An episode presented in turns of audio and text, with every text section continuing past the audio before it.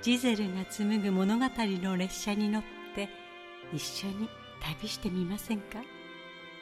ジゼルのポッドキャスト「生き物語」にようこそ。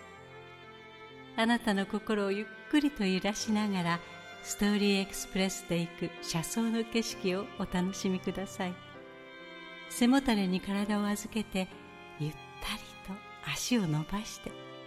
さあ用意はいいですか？それでは出発進行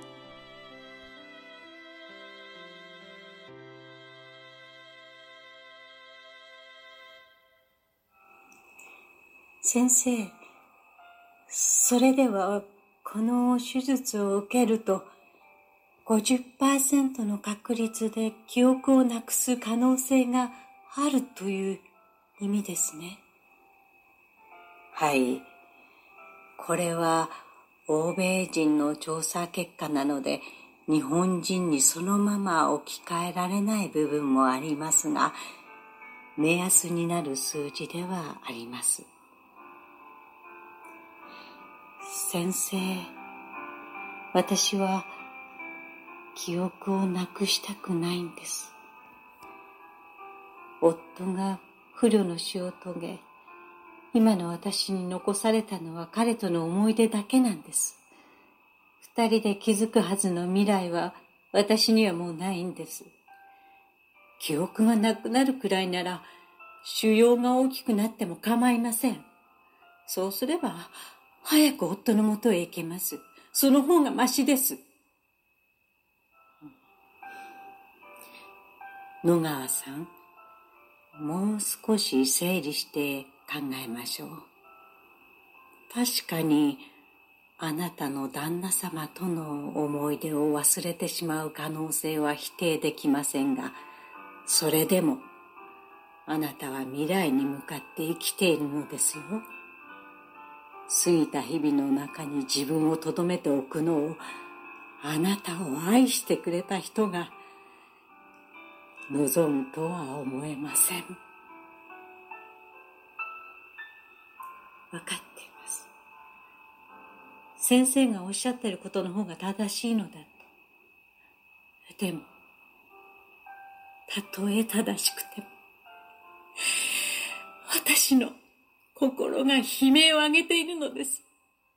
私にとって、この世で一番大切な時間を取り上げないでほしいと。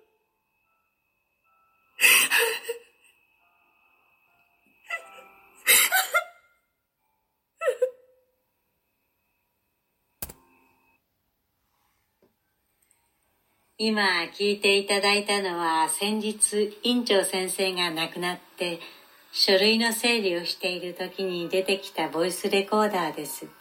院長はご存知と思いますが、私の母です。母は非常に現実的な考え方をする人でしたが、だからといって決して人の心に対してドライだったわけではありません。むしろ感情が豊かで患者さんに寄り添うタイプの医者だったと思っています。その母がこの録音をわざわざ残しておいてもし野川さんが必要であればお渡ししてほしいと手紙と一緒に残していたので今日出向いていただいたというわけです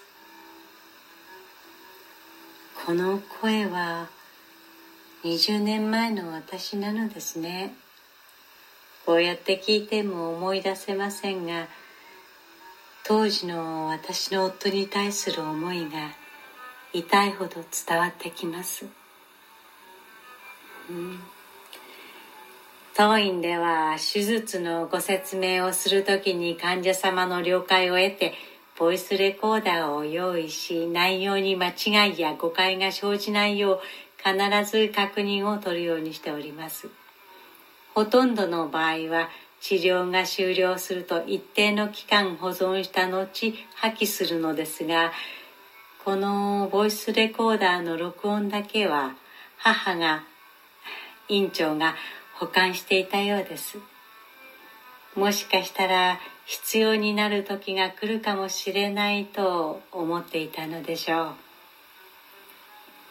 ありがとうございます。私は未だに取り戻せずにいる記憶に苦しんではいますがでもそれよりももっとたくさんの喜びを作る幸福を得られました。その選択をさせてくださったのも院長先生です。このレコーダーに残っているように当時の私は将来を悲観していたのでしょう。この時もしお腹に子供がいなかったら手術をしなかったかもしれませんね。夫が私に生きてくれとまるで願いを託すように新しい命を授けてくれたんですものね。このレコーダーお借りしてもよろしいですか？これは母からの野川さんへの形見分けですのでどうかお持ちになってください。ありがとうございます。今夜娘と一緒に聞きたいと思います。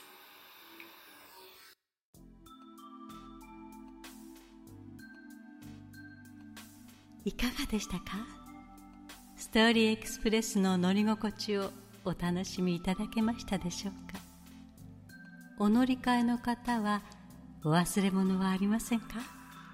例えばこのエピソードを聞いたあなたの感想を Apple Podcast のレビューに書いてみるとか。コメント欄をすべて読まさせていただきます。今後の番組の乗り心地を良いものにするためにあなたの感想をお待ちしています。Spotify でお聞きの方は番組フォローをお忘れなくポチッとフォローするだけで番組のサポートにつながりますのでご協力お願いいたします。それでは次の生き物語の旅でまたお会いいたしましょう。ご案内は星野ジゼルでした。